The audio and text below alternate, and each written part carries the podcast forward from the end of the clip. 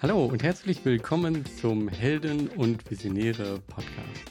Mein Name ist Georg Stedner und es geht hier weiter in der Zukunfts-AK-Reihe. Diesmal haben wir zu Gast Nikolaus Barthelm und wir sind weiter beim Thema Land- und Ernährungswirtschaft. Diejenigen von euch, die diesen Podcast öfter schon gehört haben, die erinnern sich vielleicht an sein Unternehmen und zwar du bist hier der Chef Nicola hat hier schon das sehr gut vorgestellt, aber hier beim Zukunftsacker gehen wir wie immer viel tiefer rein. Wir gucken auch systemisch nach und suchen nach Lösungen. Und ähm, ja, genau das ist das, was Markus hier machen will. Und daher direkt, Markus, warum hast du Nicola hier zu diesem Podcast eingeladen? Ja, ist, äh, letztes Mal hatten wir ja Johanna hier von Supercoop und für mich ist das, was Nikola macht, ähm, genau der Anschluss daran. Wenn wir uns Landwirte und ähm, Verbraucherinnen mal anschauen, dann sind die beiden Seiten oft ein, in einem Gegeneinander verstrickt. Das heißt, die eine Seite sagt, wir haben es hat und die andere Seite, wir machen es hat, wenn man es in Organisation oder Demonstration ausdrücken möchte. Und ähm, über ein Gegeneinander, vor allem weil wir uns brauchen, kommen wir keinen Schritt weiter. Das heißt, wie schaffen wir ein neues Miteinander? Und das, was Nikola mit äh, Du bist hier der Chef macht, ähm, passt perfekt dazu. Und darüber hinaus geht es noch mal ein Stück weit ähm, auch darum, dass wir nicht immer wieder das Rad neu erfinden müssen, sondern auch hier ist es eine Innovation, die quasi in einem anderen Land entdeckt wurde. Aber bevor ich da jetzt tiefer einsteige, würde ich sagen, ich übergebe das Wort gleich mal an Nikola. Ähm, und würde mich freuen, wenn du ein bisschen was zu dir erzählst und wie du überhaupt in den ganzen Bereich der Lösungsgestaltung und der Land- und Ernährungswirtschaft gekommen bist. Ja, äh, Markus und Georg, danke für die Einladung. Ähm, ja, ich bin äh, Ende 40, äh, bin eigentlich ein BWLer, habe in der Vergangenheit 20 Jahre Erfahrung im, in Marketing und Vertrieb in, in der Lebensmittelindustrie, habe entsprechend auch in einigen Konzernen gearbeitet ja, und dann kam dann die 40er Krise und mir hat's dann nicht mehr so richtig ähm, ausgereicht, sondern äh, hatte, war Halbzeit, 20 Jahre Erfahrung, was kommen die nächsten 20 Jahre, das gleiche oder doch noch äh, bisschen Wirkung und Veränderung. Und äh, ja, ich habe dann den, äh, den Schritt ins kalte Wasser gewagt, habe mich für die ähm, Gründung einer Verbraucherinitiative, du bist hier der Chef, entschieden. Und äh, das ist letztendlich einer meiner Projekte aus den letzten drei Jahren. Ja was macht er denn bei Du bist hier der Chef?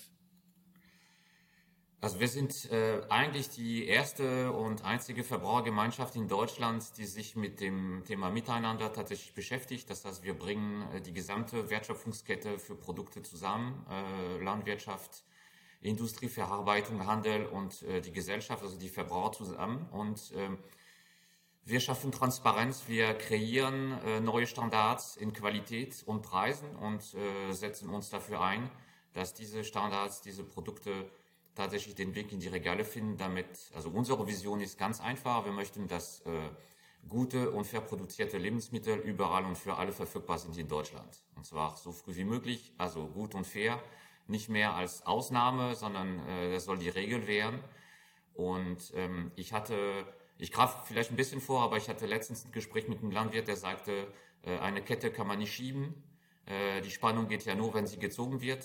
Also alles, was an Transformation, Veränderung, was äh, notwendig ist in der Landwirtschaft, aber auch in der Art und Weise, wie wir uns alle ernähren, das geht nur, indem man Verbraucher, also die Leute am Ende der Kette, die Nachfrage tatsächlich dann abholt und mitnimmt.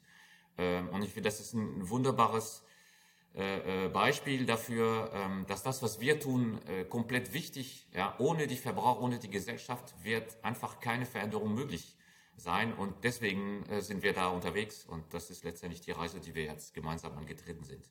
Jetzt bin ich ein bisschen fies. Also ich kenne mich äh, im System der Landernährungswirtschaft ziemlich gut aus und äh, deshalb habe ich das auch als ersten Baustein genommen. Aber ich glaube, das ist nicht jedem so bewusst, dass wir da Veränderung brauchen. Also dass wir überhaupt Dinge anders machen müssen.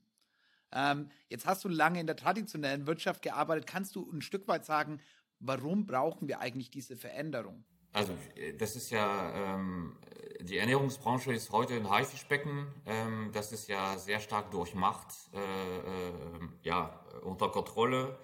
Ähm, und eigentlich, ähm, wenn man sich dann die gesamte Kette anguckt, ähm, die meiste Arbeit haben die Landwirte, die Erzeuger und sie sind dabei das schwächste Glied in der Kette. Das heißt, äh, der ganze Preisdruck, der äh, aus diesen Marktverhältnissen ähm, entsteht, der wird dann auf die Landwirtschaft äh, ausgelagert.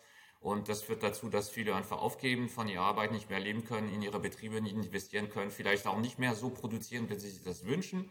Ich kann mir zum Beispiel nicht vorstellen, dass es Landwirte gibt, die keine Lust auf Tierwohl haben, sondern umgekehrt. Sie haben meistens aber die Mittel nicht, um dieses Tierwohl zu ermöglichen. Also muss man das Spielchen drehen und sagen, okay, ähm, was will die Gesellschaft, was will eigentlich die Landwirtschaft und es ist eigentlich deckungsgleich, sondern die wollen alle gute Produkte produzieren und sie wollen von ihrer Arbeit leben und dann muss man einfach mal das dann wieder hochtragen über Verarbeitung bis zum Handel, damit diese Produkte in die Regale kommen. Mhm. Also da finde ich es ganz spannend, ähm, das, was du sagst, dass da eigentlich, dass die eigentlich das Gleiche wollen, genau dasselbe beobachte ich aus. Auch. Also ich war jetzt ähm, ursprünglich eben Landwirt gelernt, war beim 20-jährigen Grundkurstreffen des Bayerischen Bauernverbands. Ähm, man könnte sagen, das ist so die Funktionärskader-Schmiede ähm, des Bauernverbands, eine sehr, eine sehr konservative Organisation. Und da haben die ähm, quasi so einen Dialog gemacht, Landwirte, Landwirtinnen und Verbraucher, Verbraucherinnen. Und es war ein Stück weit ernüchternd, weil viele gleich in eine entweder Angriffshaltung oder Verteidigungshaltung gegangen sind. Das heißt, man hat oft das Gefühl, ähm, dass das Gegenüber einen nicht wertschätzt, ähm, nicht, nicht respektiert, wo man gerade steht, egal welche Seite wir uns anschauen. Und das formiert sich ja in den beiden Initiativen. Wir haben es satt, wir machen es satt, wo ich am Anfang schon angesprochen habe. Was glaubst du denn oder was macht ihr denn ganz konkret, um dieses Miteinander zu schaffen? Lass es uns ganz konkret an eure Arbeit machen. Ja, also wir haben ein, also so einen so Art Prozess tatsächlich entwickelt, erprobt äh, über ja, die letzten zwei, drei Jahre. Ähm, es gibt das erste, ist, äh, was bei uns äh, zentral ist, ist die Co-Kreation. Also wir haben ein, ein digitales Tool entwickelt, das nennen wir Lebensmittelkonfigurator. Ähm, das funktioniert äh, eigentlich wie beim Auto. Das heißt, du fängst an für ein bestimmtes Produkt äh, bei der niedrigsten Qualität und bei dem niedrigsten Preis an. Und dann hast du die Möglichkeit, über äh, acht bis zehn Fragen die richtige Qualität aus deiner persönlichen Sicht dann auszuwählen. Dann siehst du, wie sich der Preis fürs Produkt verändert. Und du siehst auch, wie viel der Landwirt davon bekommt. Ja? Und eine der zentralen Fragen in unseren Konfiguratoren ist natürlich auch die Vergütung für die Landwirte. Und da gibt es ja mindestens drei Optionen. Das erste ist äh, der normale Marktpreis. Äh, der, die zweite Option ist die Kostendeckung und der, die dritte Option ist äh, eine faire Vergütung, damit es auch zusätzlich zu dieser Kostendeckung nochmal in den Betrieb investiert werden kann. Ja. Äh, und äh, es ist ganz spannend zu sehen, dass viele Leute mitbestimmen wollen. Das ist das eine. Also wenn wir sowas äh, aufsetzen online und dazu einladen, dann machen Tausende von Leuten mit. Das andere ist tatsächlich, dass ähm, dass das Profil der Produkte, die so konkret werden, sehr klar ist und sehr äh, konsistent. Ja, das ist, man hat ja nicht dann 50 Prozent, die sagen, ich will nichts bezahlen, und, sondern ab dem Zeitpunkt, wo man sich dann damit beschäftigt, dann äh, entscheidet man sich eigentlich für Qualität und entscheidet man sich auch für eine faire Vergütung für die Landwirte. Und das, was mir sehr wichtig ist, ist, das, was wir tun, ist wirklich ein ko-kreativen Prozess. Das ist keine Marktforschung. Ja, das heißt, äh, und, das und das sieht man an, dem, äh, äh, an den zum Beispiel Selfie-Bildern von Verbrauchern, die plötzlich mal ihr eigenes Produkt im Regal finden. Das ist bei uns bei der Milch passiert. Äh, also wer macht eigentlich Selfie im Supermarkt von einem Produkt? Äh, äh, das habe ich noch nie gesehen, ja, sondern das war ganz neu. und das ist, sieht man, ja, das ist halt eine ganz andere Bindung zum Produkt. Ähm, den man so erzielen kann, weil die Leute letztendlich gemeinsam über Qualität und Preis entschieden haben. So, das ist das erste, der erste Teil. Der zweite Teil, der genauso wichtig ist, ist das, was wir zum Beispiel letzten Freitag auch schon wieder gemacht haben. Wir bringen die Community auf die Höfe. Das heißt, wir besuchen unsere Partner, wir besuchen die gesamte Kette, ob es ein Landwirt ist, ob es ein Verarbeiter ist. Äh, wir stellen alle möglichen Fragen, wir machen alles transparent im Prozess und wir lernen die Menschen kennen. Das heißt, ähm, es ist ganz wichtig, dass ich als Verbraucher weiß, wer dahinter steht, warum ich ähm, dieses Produkt weiterhin kaufen soll, egal was passiert, egal ob der Preis vielleicht äh, ein bisschen höher geht oder ein bisschen runter geht. Das heißt, es ist extrem wichtig, wie, wie macht man ein, ein Sortiment oder ein Produkt resilient? Ja, und das hat man eigentlich letztes Jahr gesehen mit der Inflation. Die meisten Sortimente, die meisten Marken und Produkte und sogar die meisten Einkaufsstätten sind nicht resilient. Weil sowas, irgendwas passiert, dann flüchten die Kunden hin und her. Das heißt, die wissen eigentlich, die zentrale Frage ist, warum gehe ich da einkaufen, warum greife ich nach diesem Produkt?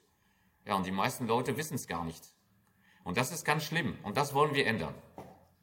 Ja, da habt ihr euch eine, eine riesengroße Aufgabe genommen und vielleicht um nochmal zu verdeutlichen, wie groß die Herausforderung ist, also genau das, was du angesprochen hast, merkt man ja auch, wenn man sich die Anzahl der landwirtschaftlichen Betriebe anschaut. Ich vergleiche das immer gerne mit dem Zeitpunkt, als ich geboren wurde, also ungefähr 1980. Ähm, da war es, und bis heute, das sind zwei Drittel aller landwirtschaftlichen Betriebe in Deutschland verschwunden. Das heißt, wir haben nur noch ein Drittel der landwirtschaftlichen Betriebe, die übrig sind. Und ich glaube, äh, ich weiß gar nicht mehr, Christoph war das, wo irgendwie gesagt hat, ähm, ja, in der Generation seines äh, Großvaters waren es noch 70 Landwirte im Ort, äh, in der seines Vaters sieben und äh, jetzt sind es noch irgendwie zwei oder drei, die da sind. Also wo man sagt, das geht rapide zurück und das hat ja auch einen großen Einfluss drauf. Das heißt, auf der einen Seite als Verbraucherinnen und Verbraucher wollen wir oft industrielle äh, Produktion nicht, zumindest kommunizieren wir das, aber in der Produktion nimmt man das oft nicht mit, eben wegen dieser Transparenz. Weil wenn ich mir die Werbung anschaue, glaube ich ja, jedes Unternehmen ähm, sorgt hier für faire Bedingungen, aber genau das ist im Lebensmittelhandel ähm, ein Stück weit anders. Und du hast es mit der Marktmacht angesprochen, da vielleicht auch noch mal zwei Zahlen. 1990 haben noch die fünf größten Lebensmitteleinzelhändler 65 Prozent Marktanteil gehabt. Heute sind es schon über 85 Prozent. Und das sorgt enorm dafür und deswegen freue ich mich so, dass, äh, dass du dabei bist, weil du lange in diesem Bereich gearbeitet hast. Wer partizipiert innerhalb der Wertschöpfungskette eigentlich von der Art der Wertschöpfung? Und da ist es so, dass der Anteil der Produzentinnen und Produzenten, der Landwirte und Landwirtinnen immer kleiner geworden ist und wir ähm, ja als Verbraucher, Verbraucherinnen dann in den Supermarkt gehen, konsumieren und glauben oder wissen oft gar nicht, was wir damit verändern wenn du dir das nochmal, also wir kommen jetzt schon sehr stark auf die Herausforderungen im Lebensmitteleinzelhandel. Wenn du dir das jetzt anschaust, das ist ja ein Baustein, den ihr euch rausgenommen habt. Was wären denn da insgesamt nochmal die größten Herausforderungen, die du in dem Teilsystem unserer Wirtschaft siehst? Ähm, also die größte Herausforderung, das ist, äh, also die, die Probleme sind bekannt. Kannst du sie nochmal nennen? Also unter anderem die Tatsache, dass äh, dass die Wertschöpfung, die mit den Produkten äh, entsteht, falsch verteilt ist oder unfair verteilt ist. Dass viele Betriebe aufgeben, weil sie keine Perspektive mehr haben. Das ist auch bekannt. Ähm, dass, dass wir insgesamt mehr Tierwohl brauchen in Deutschland. Dass, dass, dass die Tierhaltung umgebaut werden muss. Dass ähm, die Biodiversität äh, auch unterstützt, gefördert werden müsste in der Art und Weise, und da der Einfluss, den wir haben, natürlich ist der in der Art und Weise, wie produziert, wie angebaut wird. Das ist alles bekannt. Ähm, nur äh, bis jetzt äh, versucht mehr oder weniger jeder allein zu lösen. Ja, oder äh, jeder zieht sich aus der Verantwortung, weil der sagt, äh, ich, bin, ich würde es gerne, aber ich kann es nicht. Also ein Beispiel, ähm, der Landwirt geht zum Verarbeiter und der Verarbeiter sagt, ich würde dir gerne mehr bezahlen, aber ich krieg's am Markt nicht bezahlt vom Handel. Der Handel sagt, ich rede eigentlich nur mit dem Verarbeiter. Äh, die Landwirte habe ich nicht direkt in der Verhandlung. Äh, ich gehe davon aus, dass. Ja. Und so ist es eigentlich so ein, so ein Versteckspiel.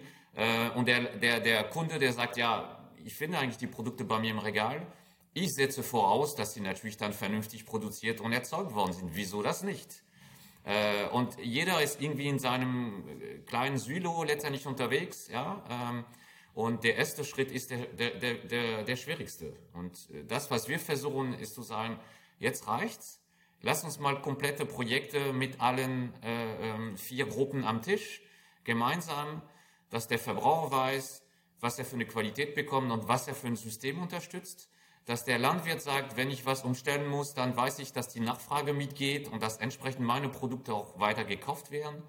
Und dass die anderen äh, über Verarbeitung und Handel letztendlich sich auch fokussieren auf das, was sie wirklich sehr gut können, nämlich Qualität produzieren, eine logistische Herausforderung hinzubekommen, äh, Waren zu präsentieren und zu verkaufen. Ja? Äh, also jeder hat eigentlich ganz große Qualitäten äh, und das muss, aber dieses Miteinander ist aus meiner Sicht wirklich die einzige Lösung. Finde ich äh, interessant, weil du auf der einen Seite das Miteinander, das ist das, was wir das letzte Mal schon ganz, ganz viel ähm, diskutiert haben. Also wie können wir gemeinsam Dinge verändern? Und das ist, glaube ich, ein Stück weit auch wegzukommen von dem, ich kann individuell über meinen Konsum, was natürlich auch wichtig ist, ähm, was verändern. Aber wenn wir uns zusammenschließen, dass wir da eine ganz andere ähm, Marktmacht auch noch mal haben, weil das ist ja genau das, was ein Markt ausmacht. Ähm, wenn wir als Verbraucherinnen und Verbraucher sagen, da müssen sich Dinge verändern und den Baustein, wo du noch angesprochen hast, Transparenz. Ähm, das Thema wahre Preise haben wir auch schon diskutiert. Da können wir gerne noch mal ein Stück weit bei der Lösungsfindung ähm, auch stärker mit drauf eingehen, weil das ja auch wichtig ist. Erst wenn wir Dinge transparent machen, bekommen wir mit, wie problematisch die Wertschöpfungsketten in manchen ähm, ja, Produkten eigentlich sind und wie das zu einem enormen Druck führt und vor allem, wie das dann dazu führt, dass wir ökologische oder gesellschaftliche Herausforderungen verschlimmern und nicht verbessern. Und ähm, das ist auf jeden Fall da auch nochmal ja, ein Stück weit eine große Herausforderung. Ich habe am Anfang auch noch gesagt, ähm, dass ich das ganz spannend fand, weil ihr nicht was neu entwickelt habt, sondern das Instrument gibt es schon. Es gibt es nicht nur in einem Land, sondern es gibt es in mehreren Ländern. Kannst du da ein Stück weit äh, mal einen Einblick geben und vielleicht auch die unterschiedlichen Herausforderungen in den unterschiedlichen Ländern ähm, mal thematisieren, weil auch wir als Gesellschaft ja in den Ländern ein Stück weit unterschiedlich ticken, gerade was Wertschätzung für Lebensmittel angeht. Ja, also tatsächlich, ähm, äh, du bist ja der Chef, ist äh, Teil einer internationalen Verbraucherbewegung. Das Ganze ist 2016 in Frankreich entstanden und an den Start gegangen. Äh, die Prinzipien sind überall in allen Ländern die gleichen. Co-Kreation, Transparenz, Partizipation und äh, zum Schluss gute Produkte, die fair, faire Preise ermöglichen am Markt. Ähm, in Frankreich ist ähm, die Initiative am stärksten und am weitesten. Ähm, circa 30 Produkte, Millionen von Packungen tatsächlich äh, und ein großer Veränderungsdruck. So, jetzt kommen wir ein bisschen, äh, der dadurch letztendlich erzeugt worden. Jetzt kommen wir ein bisschen dazu, was sind die Unterschiede sind, ja. Ähm, äh, Frankreich ist ein Land von kleinen Revolutionären. Das heißt, äh, die Leute sind äh, bereit, äh, auf die Straße zu gehen und wirklich zu kämpfen, konfrontativ äh, zu sein um letztendlich dann äh, ihre Wünsche und Erwartungen durchzusetzen. Ähm, in Frankreich ist es auch so, dass der Handel äh, bzw. eine Kette ähm, hat sehr stark von Anfang an unterstützt, das Produkt oder die Produkte, die ersten Produkte bundes-, also national äh, vertrieben und entsprechend dazu geführt, dass alle anderen, die nicht dabei wären, natürlich gesagt haben, uh, äh, bevor ich den Zug verpasse, dann lichte ich das auch mit rein, ja. Und sie haben sich auch mengenmäßig committed. Sie haben gesagt, äh, äh, die ersten sieben, acht Millionen Liter von dieser einen ähm, äh, Milcherzeugergemeinschaft, die gerettet werden sollte über die Produkte, äh, die nehme ich ab. Ja? Und das hat natürlich einen riesen Mengendruck in den Markt ge gebracht und dann hat natürlich zum, zum Erfolg beigetragen.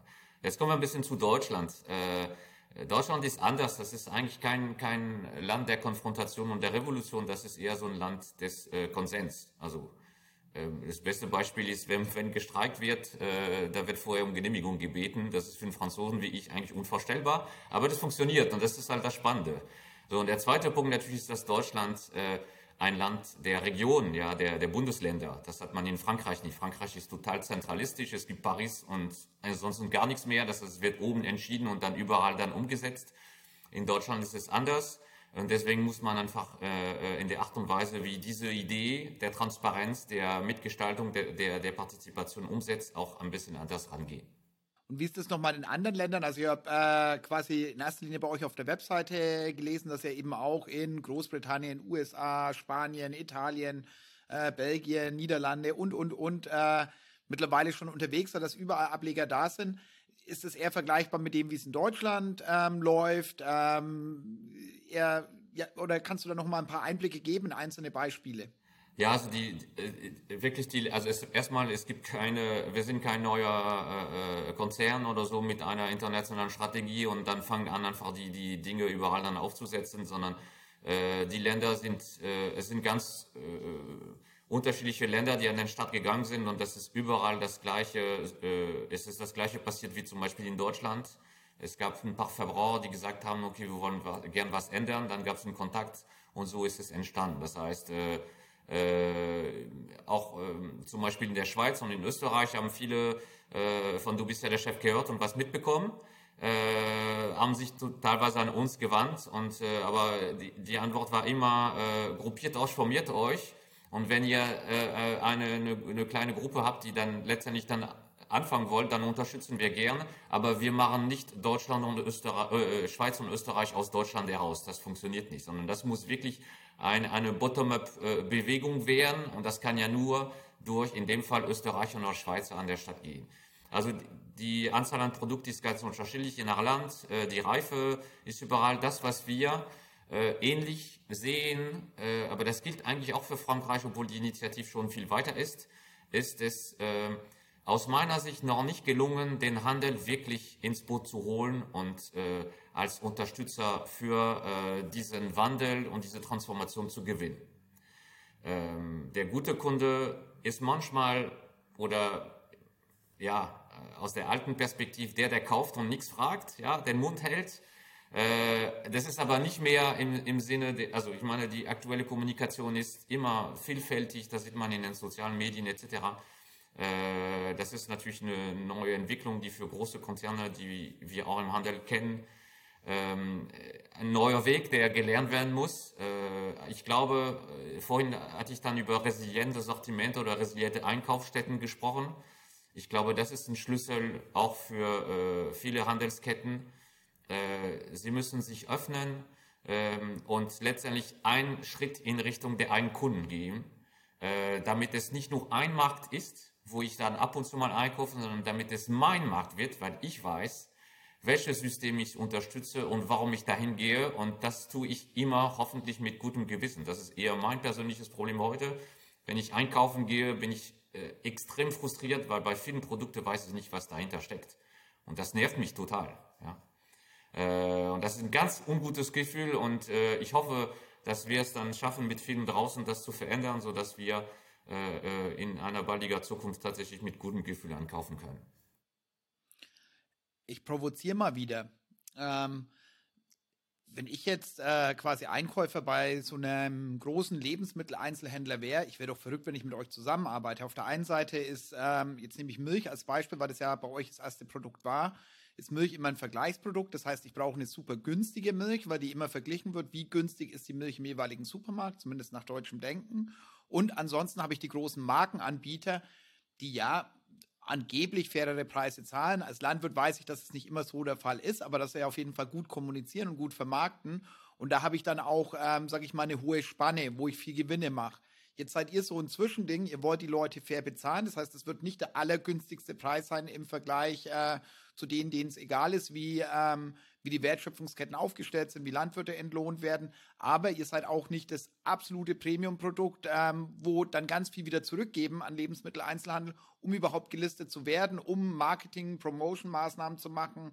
Ähm, da können wir auch gleich noch über die Marketingstrategie dann reingehen, aber das würde ich sagen, machen wir dann im Anschluss nochmal. Also warum sollten die das tun? Ja, also das erste ist dann, ähm, wir sind total davon überzeugt, dass faire Preise möglich sind, ohne dass die äh, äh, Regalpreise explodieren. Also das muss nicht sein, sondern äh, das Wichtigste für uns ist, dass die Leute, die die meisten Arbeit einfach die Mittel bekommen, um diese Arbeit vernünftig zu tun. Wenn wir als Gesellschaft äh, Naturschutz, Umweltschutz, Biodiversität, Tierwohl uns wünschen, dann müssen Gelder, finanzielle Unterstützung, Perspektive, Möglichkeiten auf die Höfe kommen, weil die setzen das für uns um. Äh, wenn in der Kette ein Verarbeiter oder ein Händler äh, entscheidet, für bestimmte Produkte kein Geld dran zu verdienen, egal aus welchem Grund, kann er das machen. Aber nicht auf Kosten der Erzeuger und der Landwirtschaft. Ähm, das ist das eine. Das zweite ist, ähm, heute definiert sich die Konkurrenz im Markt und wirklich der Lebensmittelmarkt in Deutschland, das ist nicht nur der größte äh, in Europa, sondern das ist wirklich ein Haifischbecken. Es definiert sich nur über den Preis oder fast nur über den Preis. Und was wäre, und das ist wieder unsere Einladung, äh, wenn wir eine neue, einen neuen Wettbewerb hinbekommen, weil den wird es weiterhin geben, aber den, der wird geprägt durch ein neues Miteinander. Das heißt, äh, wenn der, der, die Kette, wo ich weiß, da geht die meiste Unterstützung an die Landwirte. Ähm, äh, die Kette, wo ich weiß, äh, ähm, da geht die größte Unterstützung an die Natur und an die Tiere. Ja, das alte System, was natürlich sehr preisaggressiv ist, der ist irgendwo aufgebaut auf eine gewisse Ausbeutung von Menschen, Natur und Tieren. Ja, die können sich meistens nicht wehren, deswegen funktioniert das so. Aber eigentlich ist es keine vernünftige Zukunftsperspektive für niemanden. Ja, es, ich, wenn man auf der Straße geht und fragt, da werden die Leute nie sagen, ich möchte, dass weiter auf, ausgebeutet wird. So, dann geht es darum, wie kriegt man eigentlich diese Transformation hin? Ja, wie holt man die Leute ab, sodass sie nach und nach Stück für Stück nicht den gesamten Einkaufskorb, sondern vielleicht Produkt für Produkt einfach mal sich in die Richtung bewegen. Und das ist das Gleiche für den Handel. Ähm, wenn die Leute aufgeben, dann wird es irgendwann tatsächlich komplizierte äh, äh, Lieferketten geben. Ja, dann bricht vielleicht die Nachfrage. Ja, oder ich kriege dann nicht mehr die Mengen.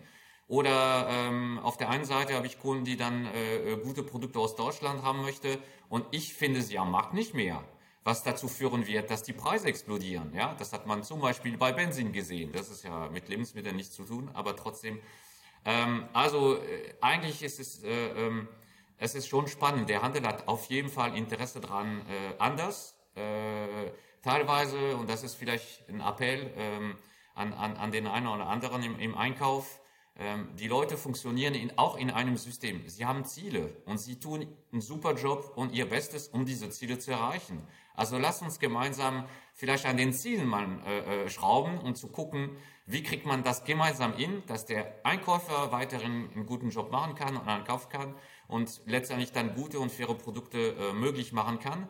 Und ich glaube, dann geht er abends nach Hause und hat noch ein besseres Gefühl nach dem äh, äh getan, äh, äh, nach der Arbeit, als dann heute, wo vielleicht noch mal den einen oder anderen geprügelt wurde. Boah, mir würden so viele Dinge einfallen, wo ich jetzt auf unterschiedlichen Ebenen noch mal mit drauf eingehen könnte. Ähm, Gerade was dieses ähm, in dem System funktionieren. Also wir haben ja alle in, in gewisser Weise eine Rolle und deshalb äh, ist ja gezielter Zukunftsacker, dass wir von dem System der Landernährungswirtschaft in das Wirtschaftssystem blicken und unser gesellschaftspolitisches System. Und die Dinge hängen alles so eng zusammen. Und gleichzeitig schaue ich mir an, was für Auswirkungen haben wir, wenn wir die ökologischen, also laut äh, World Economic Forum sind von den zehn größten Herausforderungen acht soziale und ökologische. Ähm, das World Economic Forum ist weiter von entfernt, ein linker Think Tank zu sein oder irgendeine äh, linke äh, Veranstaltung. Also das ist, wo die Weltwirtschaft genau die Akteure, die ähm, diese Systeme mitgeschaffen haben, zusammenkommen und trotzdem tun die sich ja schwer, das zu verändern. Weil das, was du jetzt beschreibst, der Einkäufer, die Einkäuferin, die, die haben ja oft gar nicht ähm, die Macht, Dinge anders zu machen. Also ich, ich liebe es, weil viele meiner ehemaligen Studienkolleginnen ähm, und Kollegen jetzt genau in dem Bereich ähm, tätig sind. Ähm, entweder auf Seite der Produzenten, also der, der, egal ob Landwirtschaft oder dann auch bei den Lebensmittelproduzenten oder dann eben im Einkauf, beziehungsweise insgesamt im Lebensmitteleinzelhandel.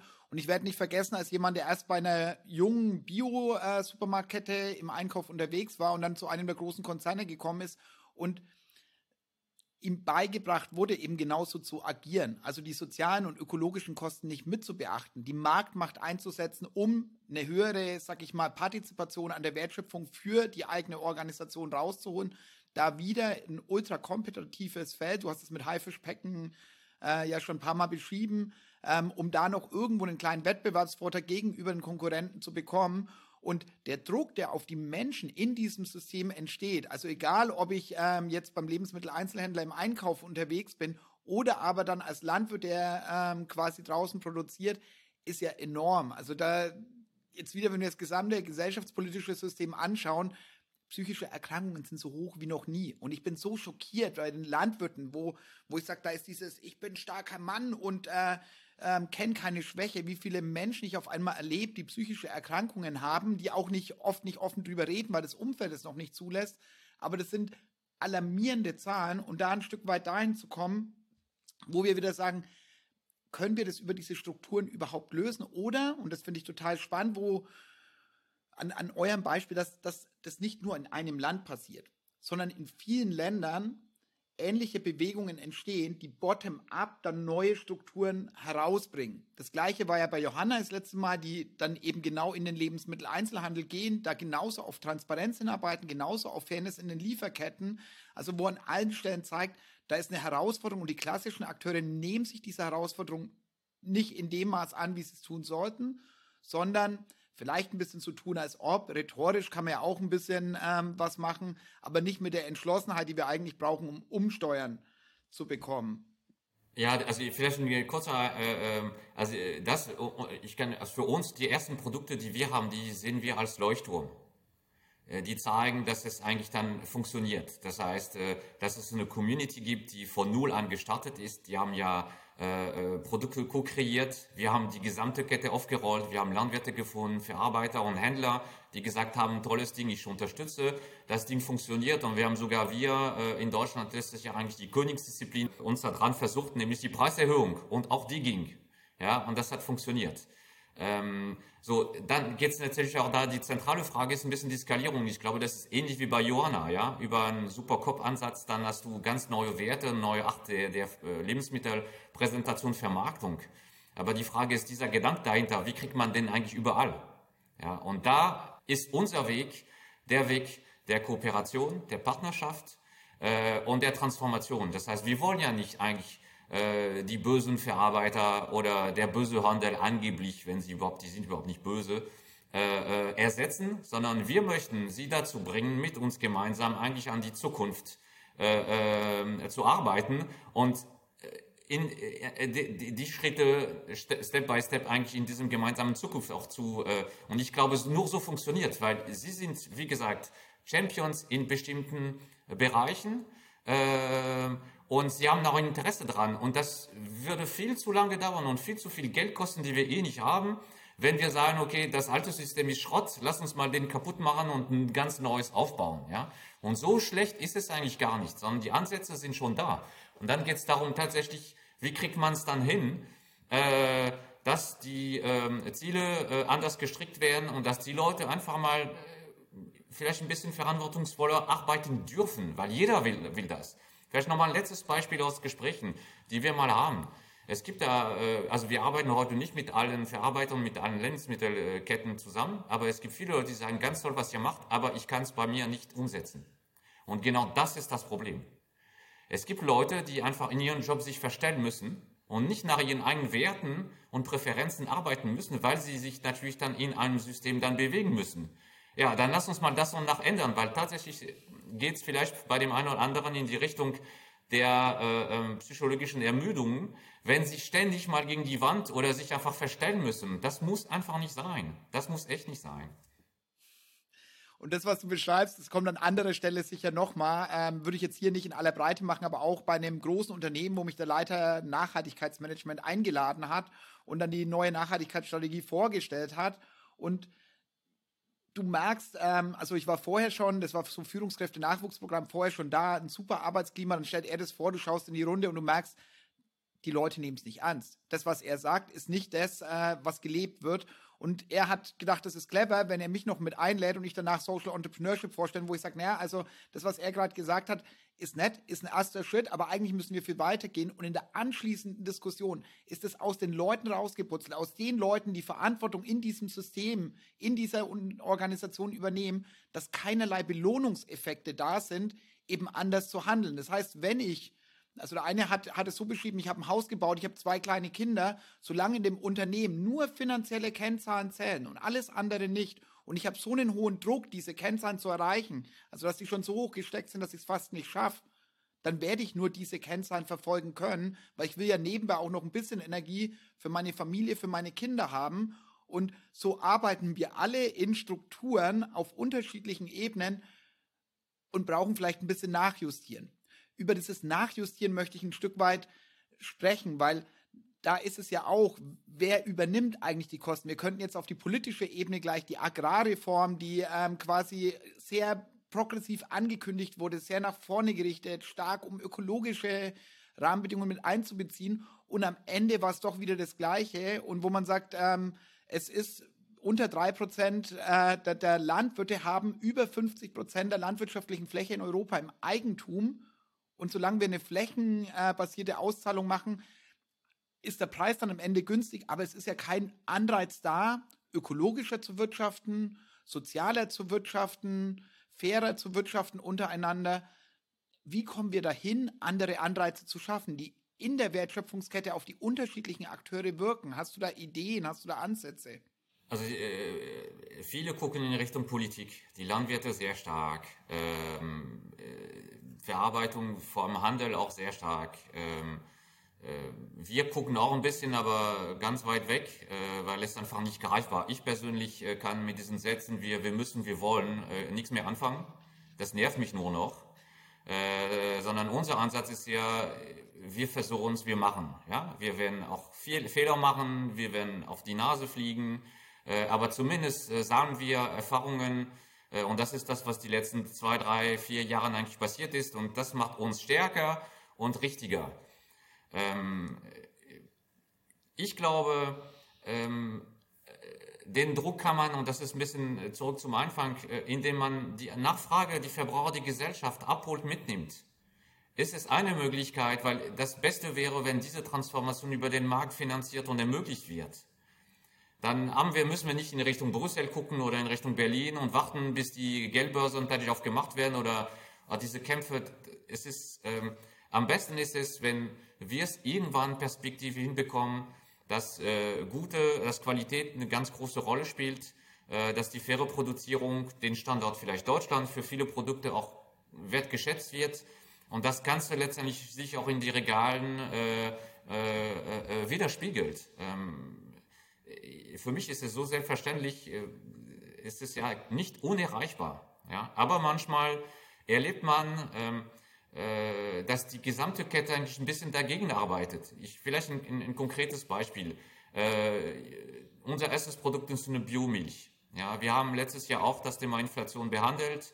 Wir haben über die Leute zusammengebracht, Landwirte, Molkerei und haben geguckt, okay, was brauchen wir, damit das Produkt weiterhin hält, was es verspricht, nämlich Qualität und Fairness. Und rausgefunden ist ein Milchpreis von 63 Cent, 5 Cent mehr als vorher und insgesamt eine Anhebung des unverbindlichen Preisempfehlungen für, für, für das Produkt von 14 Cent, also auf 1,59 Euro für ein Top-Produkt, qualitativ und fair. In der gleichen Zeit hat der gesamte Markt entschieden, dass äh, äh der Preisanstieg für Biomilch um über 50 Cent erhöht wird. Und das heißt, äh, teilweise der, die günstigste Biomilch äh, lag bei 1,69. So, zwei Anmerkungen dazu. Das Produkt, wir, also wir waren äh, zwei Monate lang die günstigste Milch in ganz Deutschland. Das ist schon nicht schlecht, muss ich sagen. Äh, und wir waren auch noch die fairste, weil diese 1,69 über den Gesamtmarkt haben einen niedrigeren Milchpreis für die Landwirte ermöglicht, als wir selber. Wo ich sage, wie kann das sein, wenn es Verbraucher gibt, die tatsächlich bereit sind, 1,70 zu bezahlen, was eigentlich ganz toll ist dann muss es mindestens 65 oder 70 Cent für den Landwirt geben. Es muss. Aber das passiert von alleine leider nicht. So mittlerweile ist es korrigiert worden, etc. Alles. Es ist alles so sehr. Äh, äh, aber diese Transparenz hat man nicht. Ähm, und das wäre ganz toll, wenn es zukünftig einfach eine Möglichkeit geben würde, für die Verbraucher zu entscheiden, okay, das ist ein Produkt, ich weiß, das ist gut für den Landwirt, das ist gut für die Kühe und das ist gut für die Natur und deswegen kaufe ich das ein und deswegen gehe ich in den Laden, wo diese Produkte vorhanden sind. Und wenn wir ganz groß denken, dann äh, bieten es vielleicht auch alle an dann, äh, dann haben wir eine riesen äh, Transformation an der Basis, weil plötzlich haben wir äh, äh, vernünftige äh, ähm, Erzeugerpreise, die an viele Betriebe kommen und sie können entsprechend so wirtschaften und produzieren, wie sie sich das immer gewünscht haben. Das wäre neu. Wenn ich später ähm, zum politischen äh, Thema komme, das ist dann der dritte Teil ähm, von der Zukunftsackerstaffel, dann haben wir nochmal das Thema geloste Bürger, Bürgerinnenräte ähm, die ja quasi dann gemeinsam Querschnitt der Gesellschaft gemeinsam über politische Herausforderungen diskutieren und gemeinsam Lösungen auf die Straße bringen.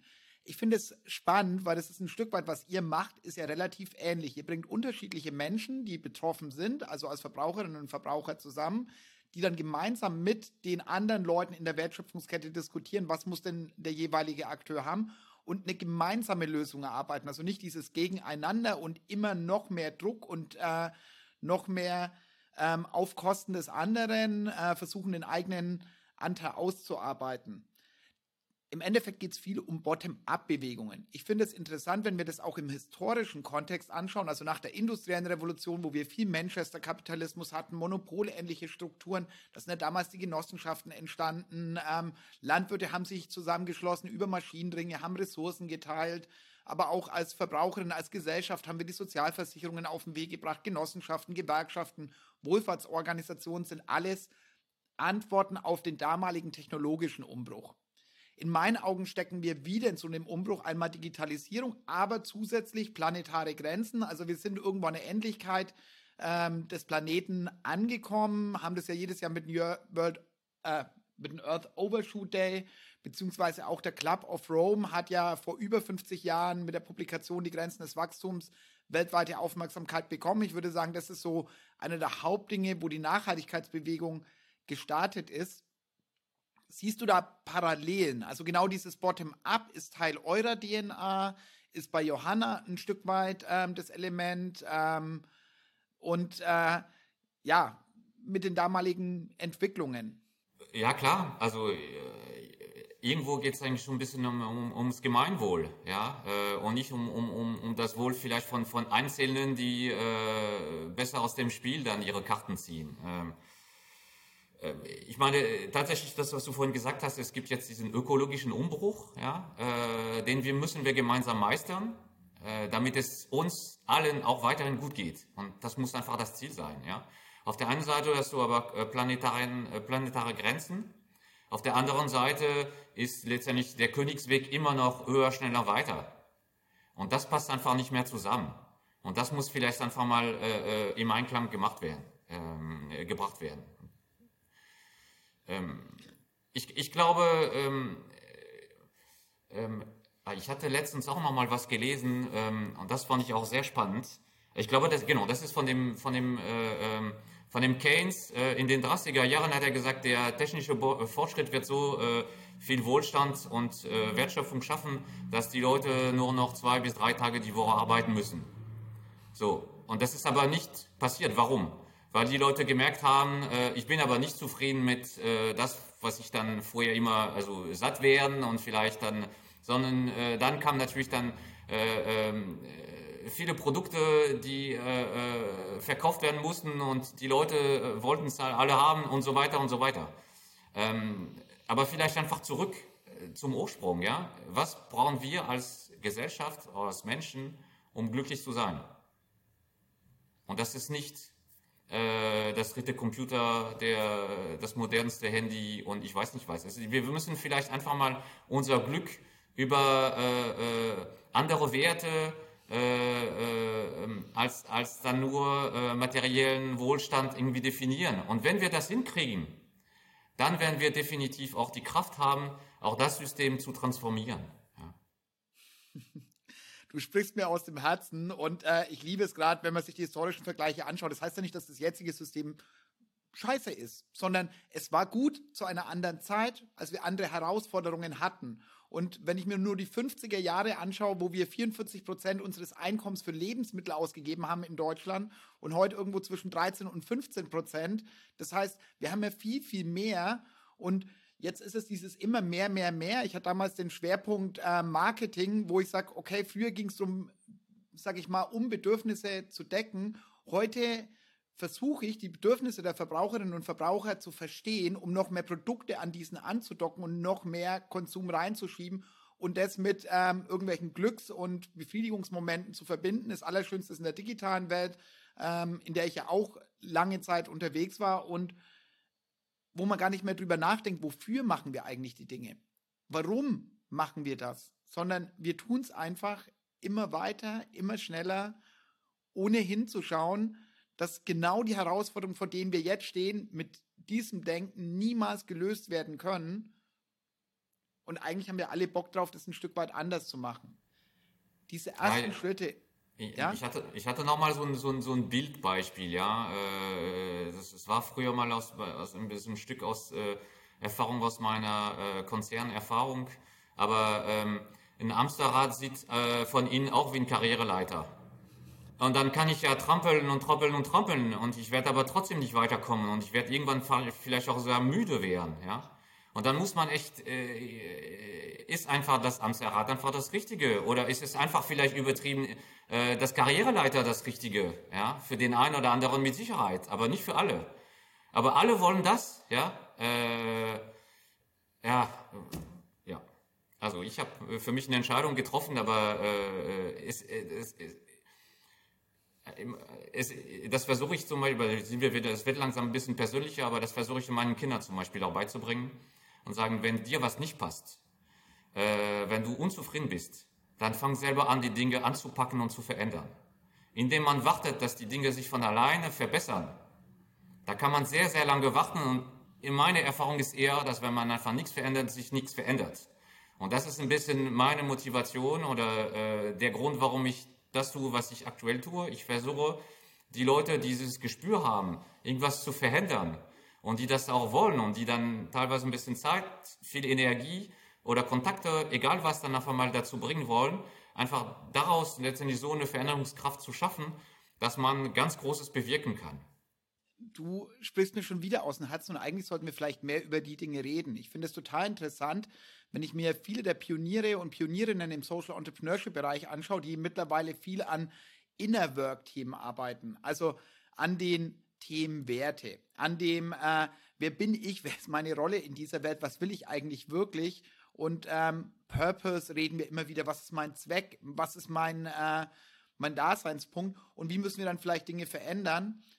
Jetzt habe ich mir zwei Sachen dazu aufgeschrieben. Auf der einen Seite das mit der Veränderung, weil so einfach ist es ja nicht. Ich, ich weiß jetzt gar nicht, ob ich das in einer anderen Podcast-Folge schon mal erzählt habe. Die Leute, die mich kennen, haben das vielleicht sogar schon mal gehört. Die Geschichte mit meinem Bruder, der auch in systemischen Veränderungsprozessen landet. Also meine Schwester ist systemische Familientherapeutin, mein Bruder Physiotherapeut. Wir arbeiten alle drei in systemischen Veränderungsprozessen. Und er hat mir vor einiger Zeit ähm, eine schöne Geschichte erzählt, als er im Behandlungsraum bereitet das Ganze vor. Zwei Patienten sitzen im Warteraum und der eine sagt, sag mal, machst du die Übungen, wo dir der Sauerhammer mitgibt? Und der zweite, na ja, ich mache es halt so, dass es gut ausschaut, wenn ich es bei ihm vormachen muss. Und der erste lacht und sagt, bei mir ist es genauso. Und das heißt, selbst wenn wir als Menschen Schmerzen haben, kriegen wir oft nicht hin, Veränderung zu gestalten. Das heißt, wir sind so stark auf diese Gewohnheiten gepolt. Und da dann wirkliche, ernsthafte Veränderung zu machen, ist schmerzhaft, ist oft anstrengender, als ähm, bei dem zu bleiben, was jetzt schon den Schmerz zufügt. Wie gehst du das an?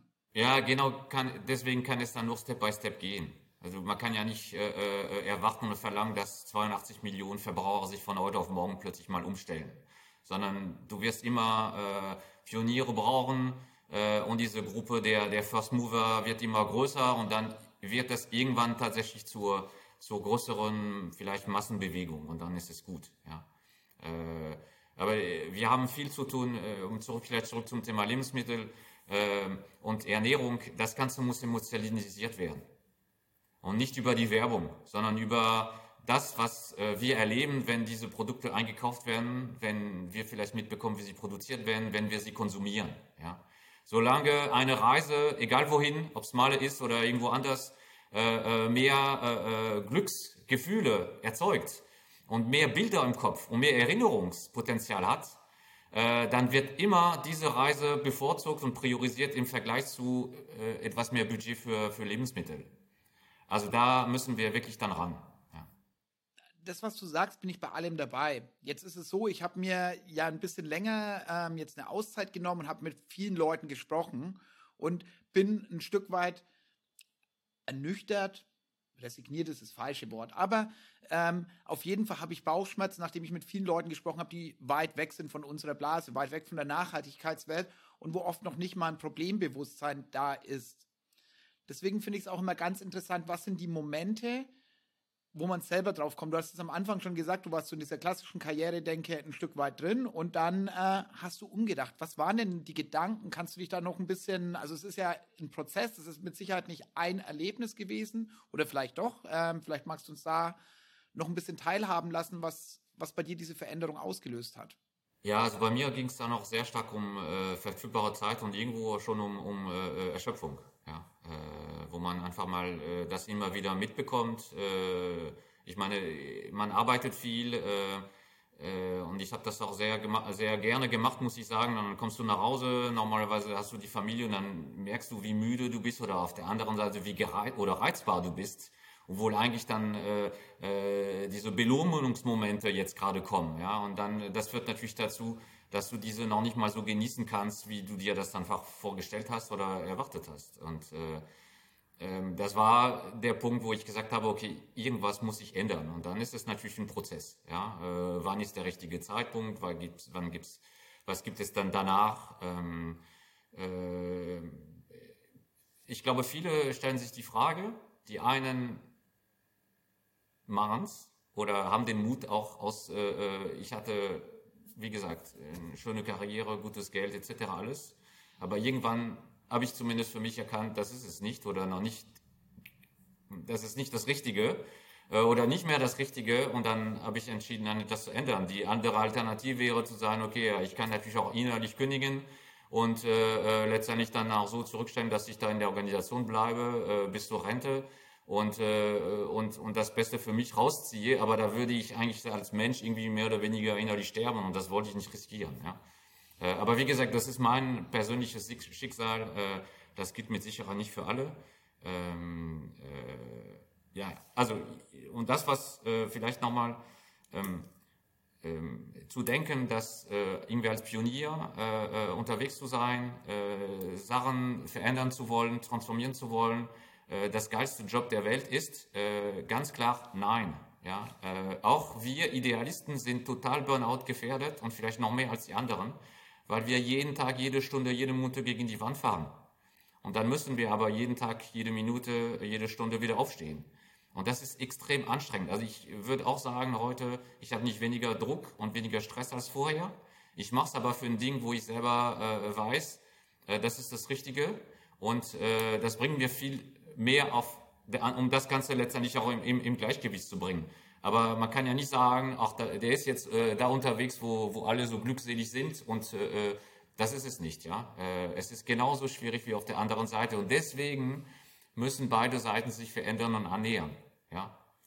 Weil eigentlich, auch wie äh, zwischen Landwirtschaft und Gesellschaft, gibt es ähnliche Erwartungen äh, auf beiden Seiten. Ich glaube, die, die große Wirtschaft würde sich auch wünschen, anders wirtschaften, produzieren zu können. Äh, etwas weniger Druck wegen Zeitstress. Äh, ja, ja. Ähm, auch wieder vielleicht ein Beispiel aus der Lebensmittelbranche. Es gibt in allen Industrieunternehmen und Verarbeitern Armeen äh, von äh, äh Key Counter, also von Vertriebsmitarbeitern. Und es gibt im Handel auch riesige Einkaufsabteilungen. also es ist unfassbar, wie viele Leute da arbeiten.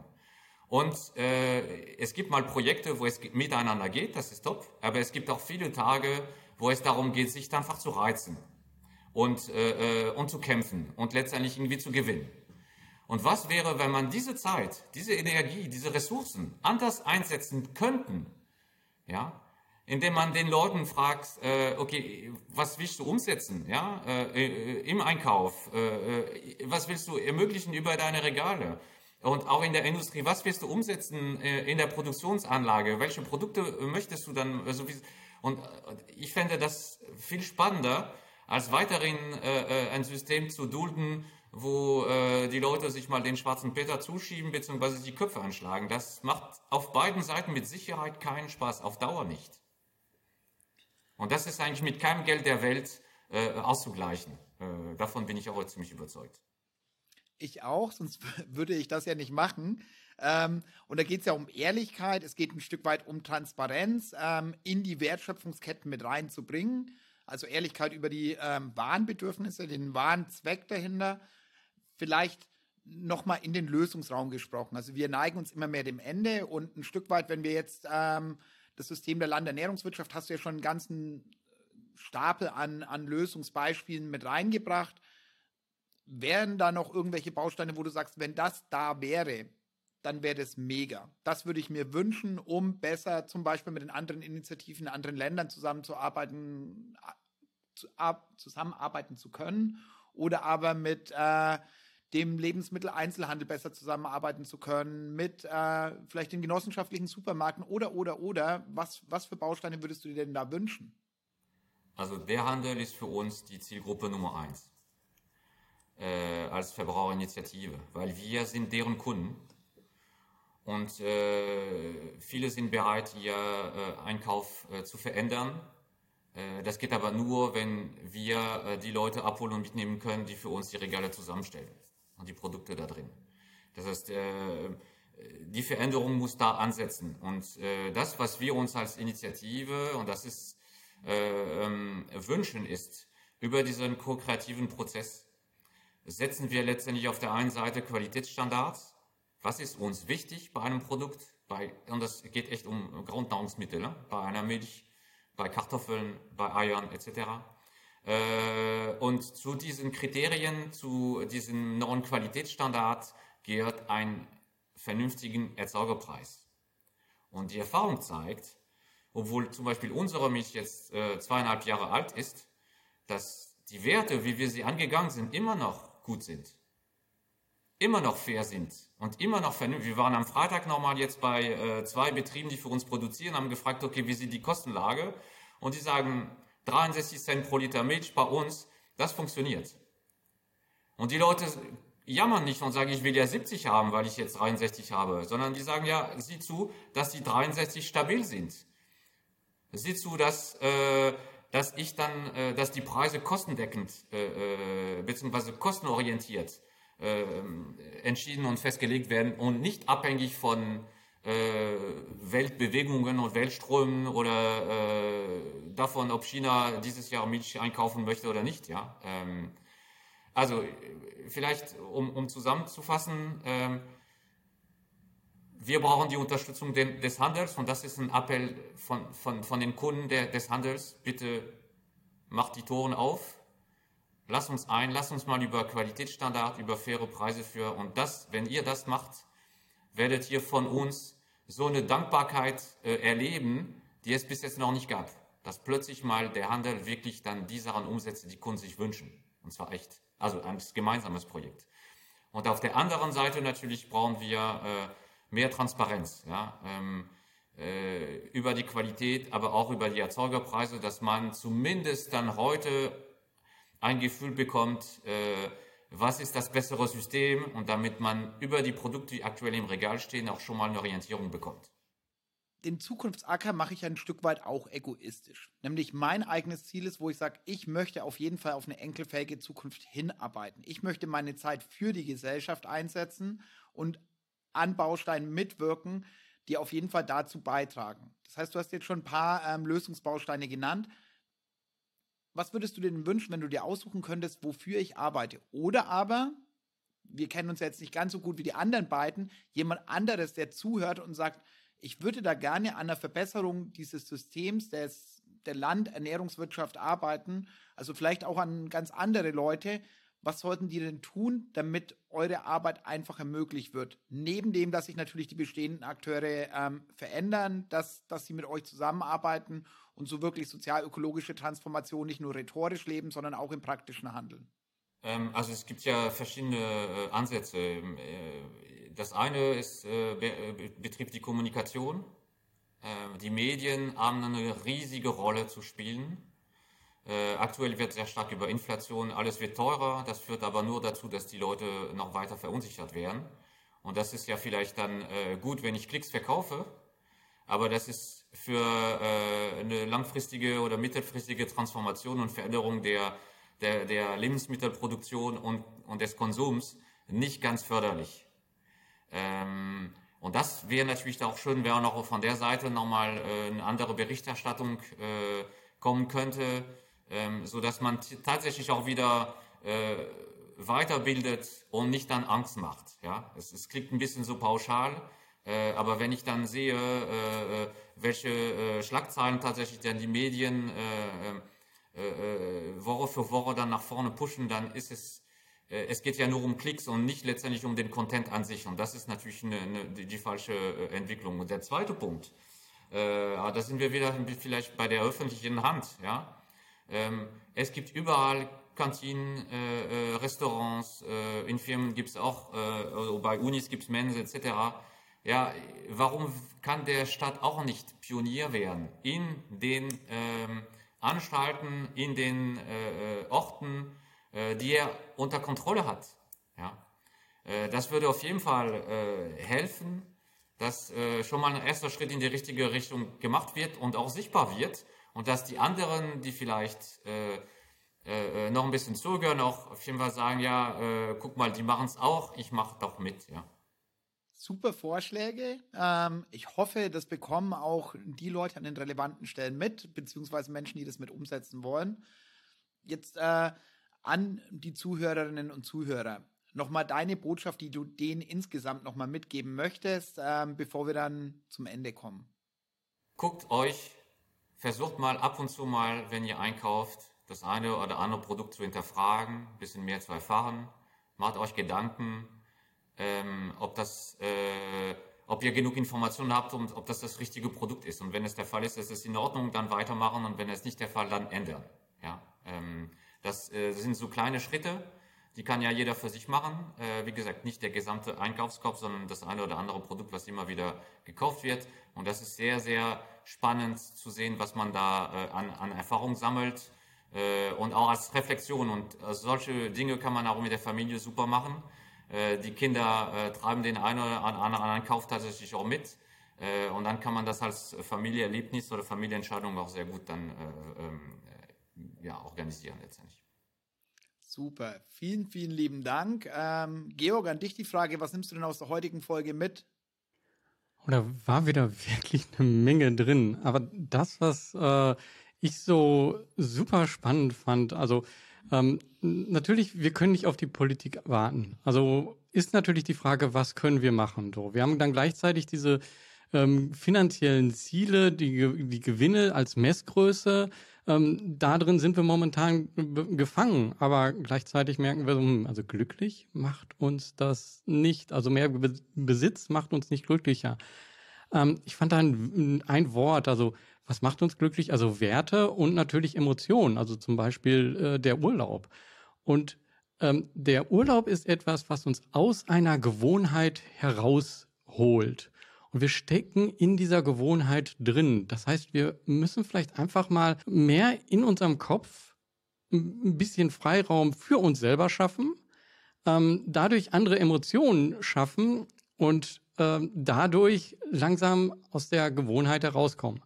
Was die Alternative? Ja, das ist das, was viele machen und was ich erschreckend finde, ist innerlich kündigen und einfach sagen, okay, die Welt ist so, es ist alles so, wir können nichts ändern und ähm, dann ist das halt so. Und ähm, ich finde, wir sind hier ja da, um zu zeigen, dass es anders geht.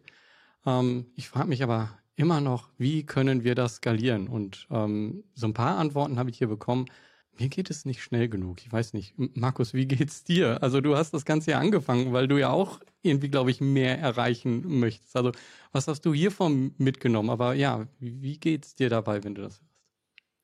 Ich glaube, das, was äh, beim Nikola nochmal die Botschaft ist, die bei mir gefruchtet hat, wie schaffen wir es, dass wir mehr von einem passiven Konsumieren zu aktiven äh, VerbraucherInnen werden und selber das mitgestalten. Das heißt, wo sind Anknüpfungspunkte über den Konsum hinaus, ähm, Veränderungen zu bewegen, beziehungsweise wo haben sich schon mal Menschen zusammengeschlossen und wenn ich denen dann vertraue, also für mich jetzt auch viel mit Vertrauen zu tun, über das Thema, über das Wort haben wir gar nicht äh, gesprochen, aber wenn das ein Querschnitt aus der Gesellschaft ist, dann glaube ich dran, dass die auch im Interesse der Gesellschaft handeln, anders als wenn jemand Eigeninteressen hat. Und da war das Thema Transparenz immer wieder da. Wie schaffen wir mehr Transparenz in die Wertschöpfungsketten zu tun. Wer partizipiert, partizipiert eigentlich wirklich davon? Und ähm, da ist ganz, ganz viel Lösungspotenzial drin. Wahre Preise hatten wir jetzt heute nicht mehr diskutiert, ähm, hatten wir aber die letzten Male schon. Von dem her ähm, noch viel zu tun und auf der anderen Seite aber viel ist schon auf dem Weg und ist spannende wieder, es ist nicht nur in Deutschland, sondern ja, auf der ganzen Welt machen sich Menschen auf dem Weg, eine andere Art von Wirtschaften auf den Weg zu bringen. Also hier zum Abschluss vielleicht nochmal, ähm, wir haben jetzt noch ein, ähm, ein Podcast genau zu dieser Themenreihe Land- äh, und Ernährungswirtschaft. Und der ist am 31. Mai wird er veröffentlicht mit Raphael Fellmer von Surplus. Also nochmal äh, gehen wir da rein, was passiert eigentlich mit den Sachen, ähm, die ja, nicht alle im Laden landen oder äh, die etwas äh, anders sind, als man das äh, sich erhofft. Also hier an der Stelle wird es auch nochmal spannend. Ähm, Markus, magst du den Abschluss machen? Was, ja, was sind deine letzten Worte hier? Ich bin nochmal wahnsinnig dankbar für Nikola, weil ich weiß, was für eine harte Arbeit es ist, solche Dinge aufzubauen. Ähm, genau das, was er vorher gesagt hat. Äh, es ist nicht weniger stressig als der Job und es ist vielleicht scheinbar weniger Menge und äh, damit weniger Impact oder Wirkung, wo man erzielt. Aber genau diese Pionierarbeit ist so super wichtig und deshalb da einfach nochmal ein Danke. Ja, ähm, Nikola, du hast das letzte Wort hier. Ich bin auch sehr dankbar für die Einladung, fürs Gespräch, fand ich sehr spannend. Ähm, auch vor allem, wo es uns letztendlich dahin geleitet hat. Ähm, ähm, das, was ihr letztendlich dann mitgenommen habt, finde ich für mich auch sehr inspirierend. Äh, Markus, ich würde tatsächlich auf das Thema Vertrauen nochmal eingehen. Äh, diese Diskussion entsteht, äh, weil wir uns vertrauen und äh, weil wir offen zueinander sind, äh, dass äh, ich über bestimmte Sachen, die mir privat sind, dann erzähle und so weiter. Und das wünsche ich mir in einer höheren oder größeren Wertschöpfungskette. Das Vertrauen ist heute, heutzutage zu wenig da. Die Leute spielen teilweise Rollen, äh, verstellen sich äh, und wo es kein Vertrauen gibt und keine Transparenz, gibt es keine Glaubwürdigkeit und äh, um wieder in der Wirtschaftssprache zu landen, da wo es keine Glaubwürdigkeit, da gibt es auch keine Zahlungsbereitschaft äh, und keine Unterstützung von den einen Kunden. Also wieder äh, zurück beim, bei, beim Bild der, der, Kette, die man schieben oder, oder ziehen muss. Ja? Äh, die Kunden erwarten, dass sie mitgenommen werden, dass sie abgeholt werden, dass sie Vertrauen schöpfen können. Äh, und daran müssen wir alle arbeiten. Das ist äh, vielleicht meine allerletzte Botschaft. Danke, Nikola. Danke für den Austausch hier. Danke für das Gespräch ja, ich wünsche euch noch einen schönen Tag.